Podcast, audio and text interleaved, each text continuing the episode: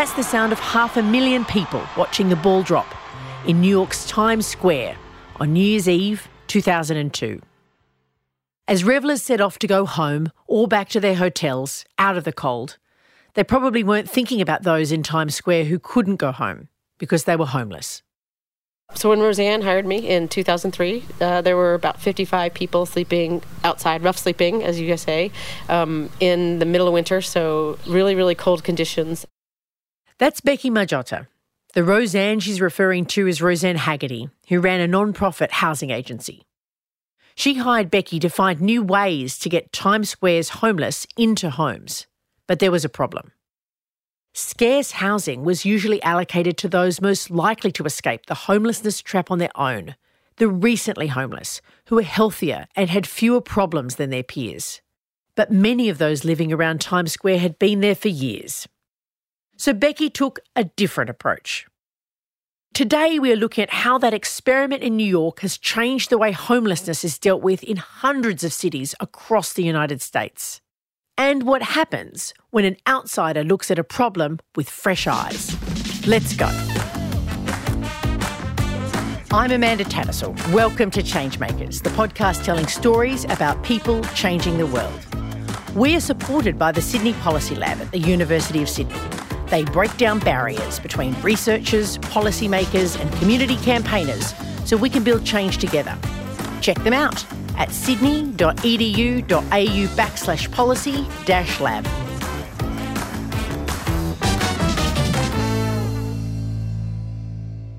If you're looking for a seemingly insurmountable problem, then homelessness is a pretty good place to start. Really, I think if you look at the psychology of how we think of things in America, I think that there's an overall general sense that um, housing is not a right, that it's something it's to be earned, and that some people have earned that right and others have not. Becky had never really thought much about homelessness until she was in her early 30s. Prior to that, I had served in the military for about nine years as, a, as an Army officer, and then um, got out of the military so I didn't have to lie anymore about being gay. And uh, through a weird set of circumstances, got a job as a stockbroker. And I was a stockbroker for a few years. Rosanne Haggerty's non-profit, Common Ground, ran the Times Square Hotel, America's largest supporting housing complex. But homeless people were quite literally living on its doorstep. Rosanne thought a person with a military background would have the logistical skills, leadership, and focus to get them into housing. Becky had never heard of the Times Square Hotel, but she had a deep personal connection to it. Her father told her.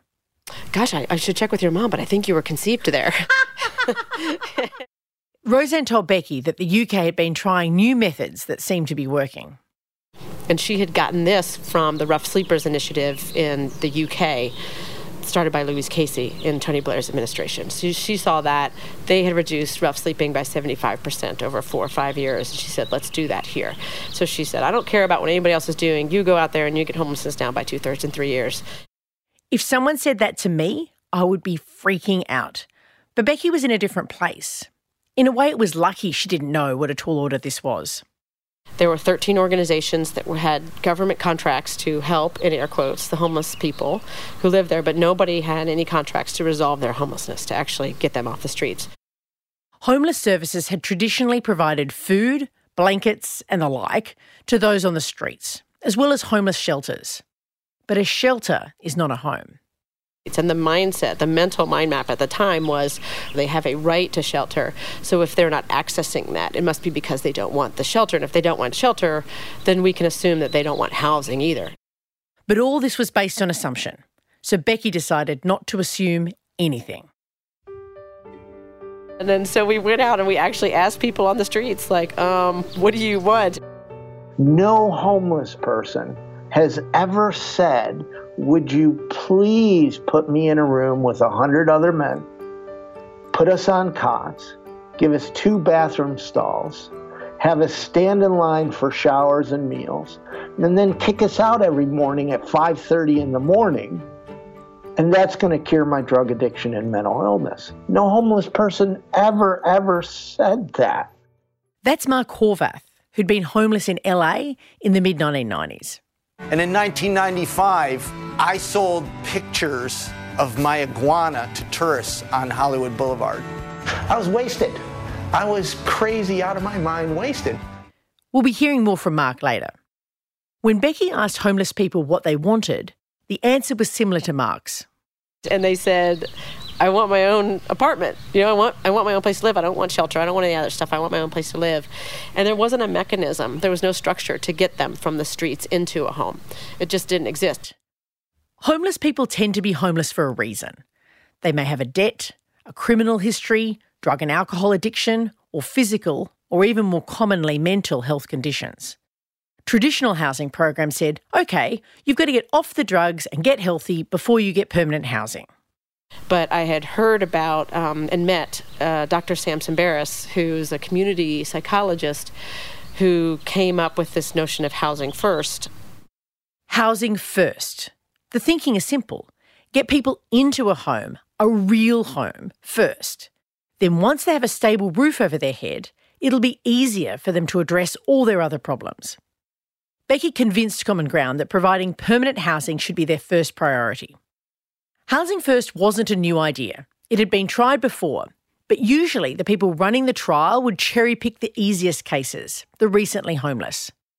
As a result, the Housing First approach was not seen as a way to deal with those who'd been out on the streets the longest. This time, Becky wanted to try something new. So she created the Vulnerability Index. The Vulnerability Index would allow them to identify the people who were most at risk of dying. The results? We were able over four years to get street homelessness down by 87%. 87%. It was called Street to Home. News of its success spread. In 2007, Zev Yaroslavsky of the LA County Board of Supervisors picked up the phone and asked Becky and Beth Sandor from Common Ground to help set up a Housing First program at the epicenter of US homelessness, LA's Skid Row. The county wanted to house the 50 people on Skid Row who were at greatest risk of dying on the streets. They called it Project 50. It was fine to say, let's house the 50 most vulnerable, but how do you know who they are? So they came up with a way to gather data quickly. The main intervention we had at first was something called a registry week. And what, what that looked like was on a Monday, me and Beth would train your volunteers that you had already assembled. And what we trained them to do was administer a survey called a vulnerability index survey. And this was considered very radical at the time to go attempt to survey every single person sleeping outside, ask them their name, ask them all these really detailed health questions, including stuff like, do you have HIV, AIDS? And so uh, we taught people how to do these surveys, just plain old volunteers, no experience in human services. And then Tuesday, Wednesday, Thursday mornings from 4 to 6 a.m., the volunteers got a sector of their community that they went to each morning. And we figured over three nights we'll get most of everybody. And then Beth and I would do the data entry all day into this little system that would tabulate who, who, who was the most vulnerable and rank them and turn around by Friday morning uh, PowerPoint presentation to the community that essentially had the pictures of here's who's going to die if you don't do something differently. The volunteers also photographed the homeless people they surveyed. And then the actual pictures. And when we'd show the pictures of here's who's going to die if you don't do something differently, people would gasp and cry and be like, oh my gosh, I know that person. Registry Week was a game changer. It engaged volunteers rather than social workers, which meant broader community support other cities saw it and said, Will you come do that with us? And we said, Sure. And so, and then we did it with Santa Monica, and then New Orleans heard about it, and they wanted us to go do that with them, and then Washington, D.C. heard about it. And so Beth and I spent two years going from city to city, working with them to identify their people who are at the most risk for dying on their streets and learning from them what they did. And the most exciting thing was those cities started doing things that were actually much better than what we had done in Times Square originally. Like they got super innovative themselves.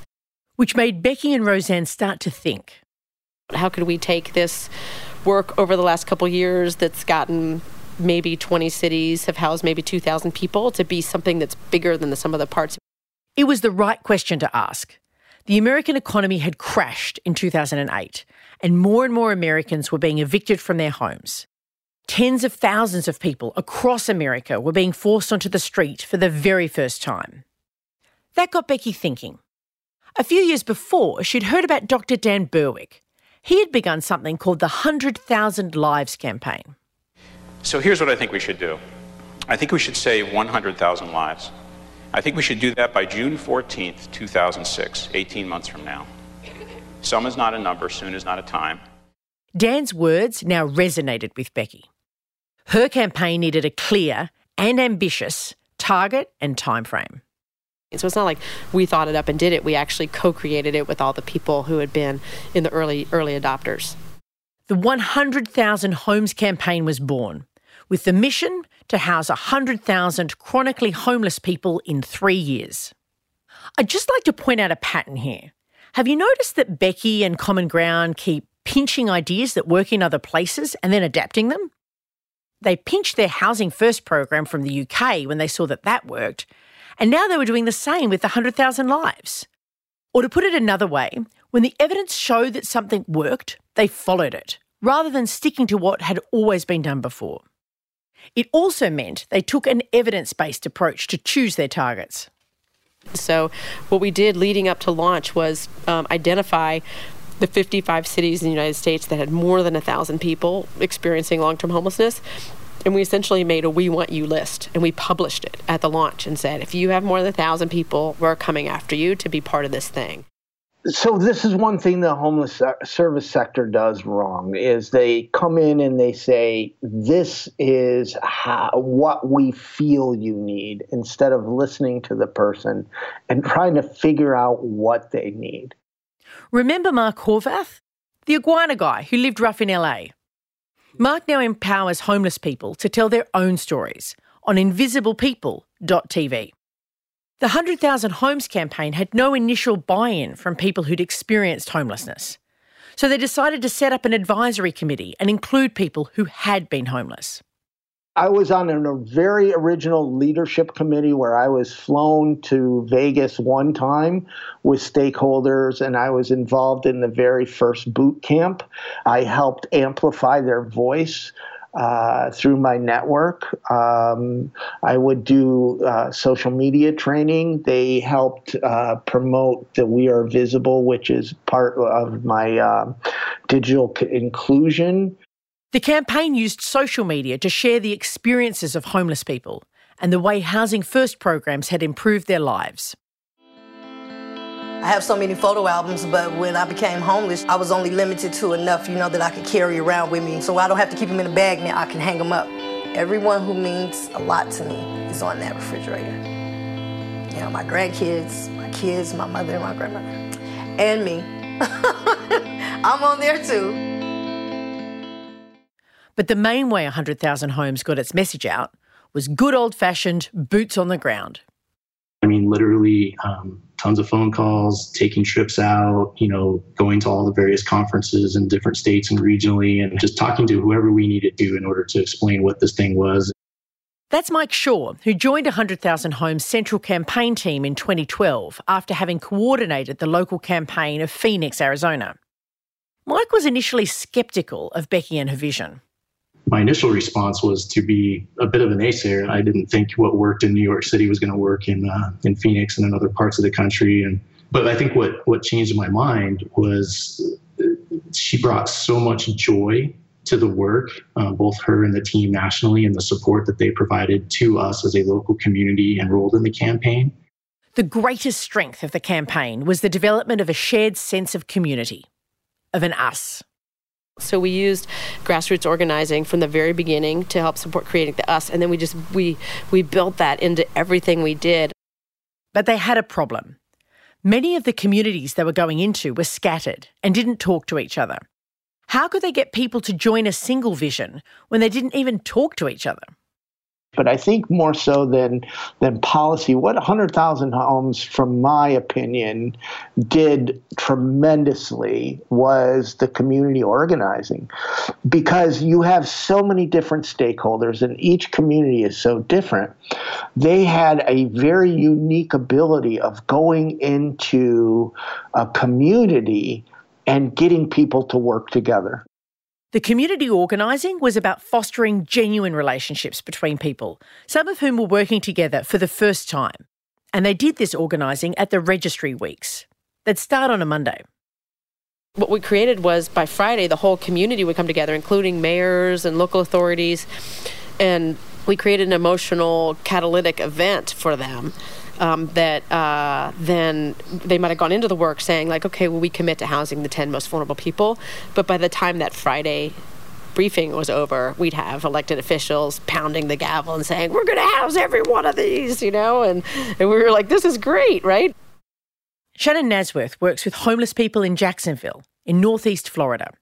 She says that when her community joined the campaign their approach was a bit of a shambles we also really had some organizations that were working very hard, but they were very um, siloed, segregated.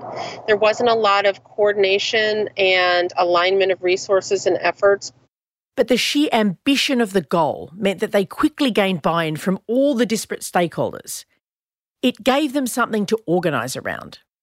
It's not about one agency doing things, it's about having partners and each partner being a strong organization working towards a common goal.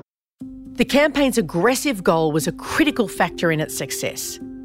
Aiming for the stars is a way more attractive proposition than gradual change in due course. And there's this suspension of disbelief of something really grandiose and ambitious and 100,000 people in housing. And from the moment I committed to, we're going to house 100,000 people, like I was already living in that other reality that kind of makes you a little bit insane because it's not reality, reality. But you have to already be in that space so that you can invite everybody there with you. Although people accepted Becky's invitation to be on her rocket ship to the stars, many of them arrived late to the party. Jacksonville had a goal to house 100 people during its first year with the campaign, says Shannon.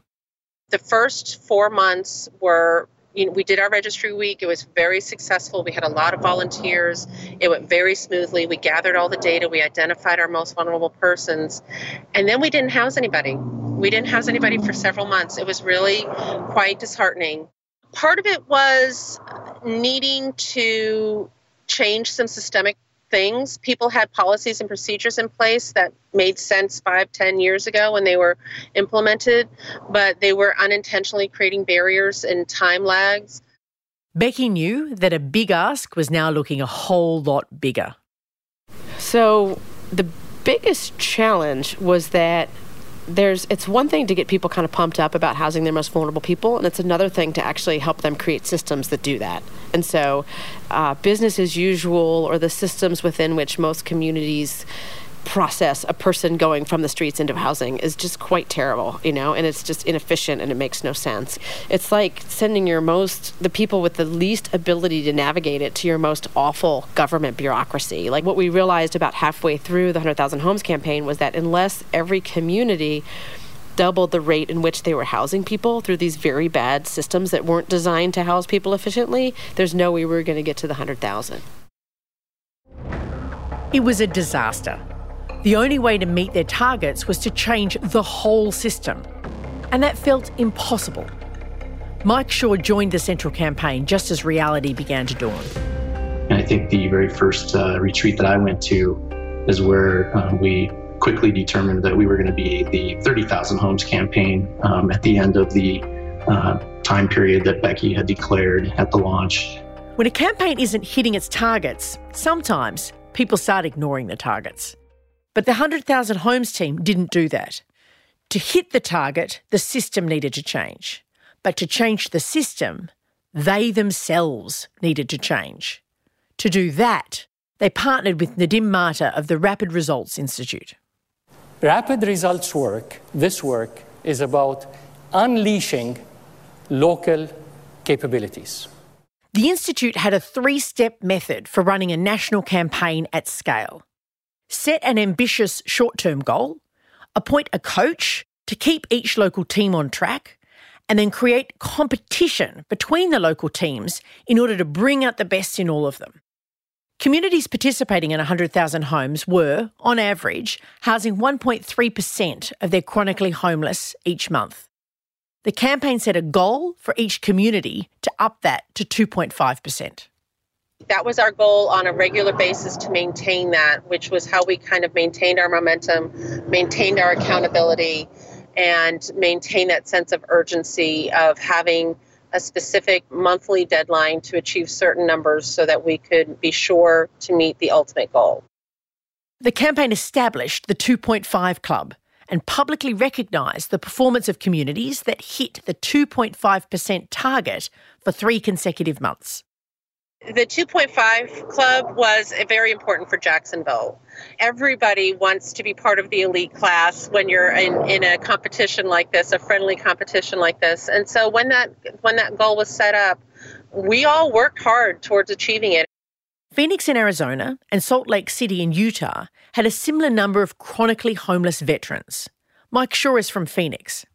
And so we ended up striking up, you know, a friendship uh, with some folks out there and had an opportunity to introduce a level of competition that eventually became a challenge, if you will, uh, between our two mayors.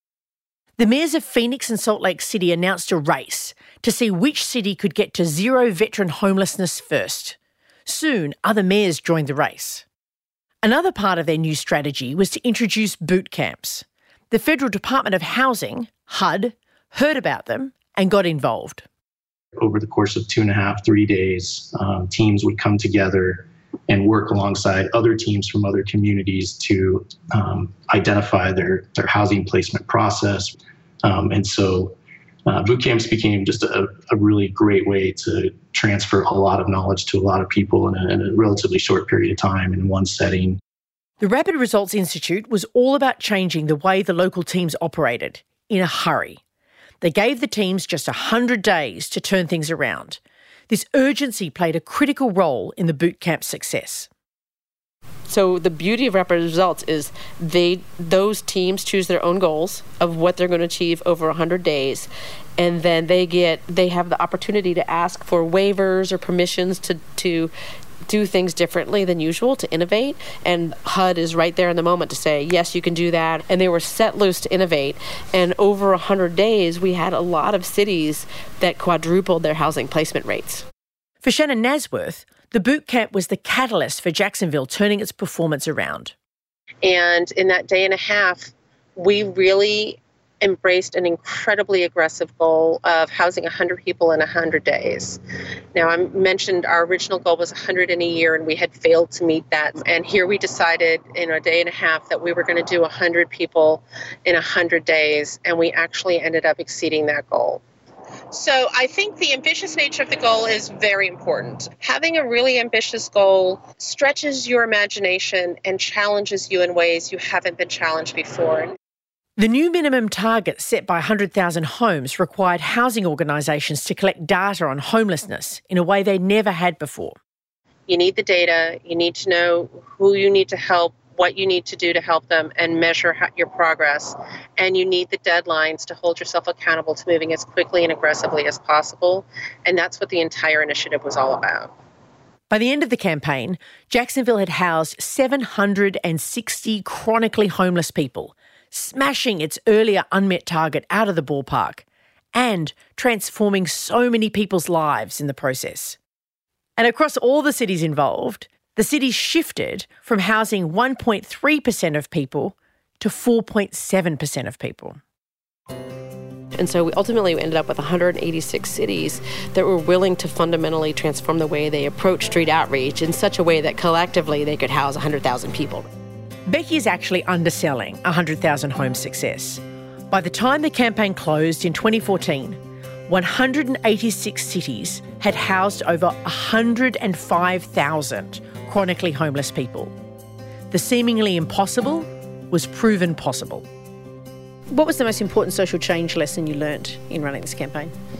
That the one of the most important jobs of the leader of large scale change is to you have to have one foot in the future. Vision matters. And vision is powerful when operations are held accountable to that vision. But Becky believes the campaign could have done some things better. But we, from at, at the beginning, made a pretty pretty big error in accidentally taking credit. Sorry, what? Taking credit was an error? So people were afraid that to join the campaign because they thought we would try to take credit for their hard work. Um, and I think I was just a little bit uh, perhaps turned off by the fact that we had not received uh, um, any recognition um, for that work, and it was always, you know, credited with uh, or, or the folks in New York City were credited with being kind of the pioneers of a lot of this work. And so this currency of recognition is something that's really important to cultivate, and that you want to be a giver of recognition versus a taker. You might be setting central goals, but the credit has to go to the people actually delivering on them. So, did it work? The answer is yes, but not an unqualified one. Housing placements slowed down in the later stages of the campaign as it became clear the 100,000 target would be met. But still, they got 100,000 people into homes. And after the campaign wound up, in some communities like Jacksonville, this movement turned into lasting change. Sometimes you can do a big audacious goal that you can do for that one time, but you're not going to be able to repeat it. And uh, for our community, it was really important that we use this initiative as best as we could to create lasting change. But other cities lost their focus on homelessness. And others still became so obsessed with housing first that it became a mindless default solution. The downside of what's happening now is it's gone so far into housing first. Housing first works great as a model, but it's not always implemented properly, nor is it maintained always with support services. And to be frank, there's nonprofits that probably shouldn't be doing housing first, but because that's where the money is, they go after that money and Mike Shaw says that despite the campaign, the economic forces that create homelessness are still as present as ever. And really, you know, the sad thing is, is that since the campaign's conclusion, you know, our country is facing one of the most uh, severe housing affordability crises that we've seen in generations, and more and more people are struggling to stay housed and are becoming homeless at a real rapid rate. And you know, we I think we know how to end homelessness. I think we learned a lot in the campaign. Um, we know how to do it. There's just insufficient resources uh, available. In some ways, the lasting legacy of 100,000 homes is not that they managed to get homes for 100,000 people, which, by the way, is an extraordinary feat, but the fact that they worked out how to scale a campaign so effectively. They learnt the power of a target and how it can force change on a system. That sometimes being ridiculously ambitious is not that ridiculous after all. Changemakers is hosted by me, Amanda Tattersall. Remember to subscribe to this podcast to catch all our episodes and catch up on season one. This episode was written by David Hunt, researched by Tessa Sparks, with audio production from Alex Cake. Our sponsoring organisations are Sydney University Policy Lab, who we couldn't do this without, as well as Uniting, the Sunrise Project, Australians for Marriage Equality, and the Organising Cities Project funded by the Halloran Trust based at the University of Sydney. Like us on Facebook at Changemakers Podcast and check out changemakerspodcast.org for transcripts and updates on all our stories and to find out more about our masterclasses.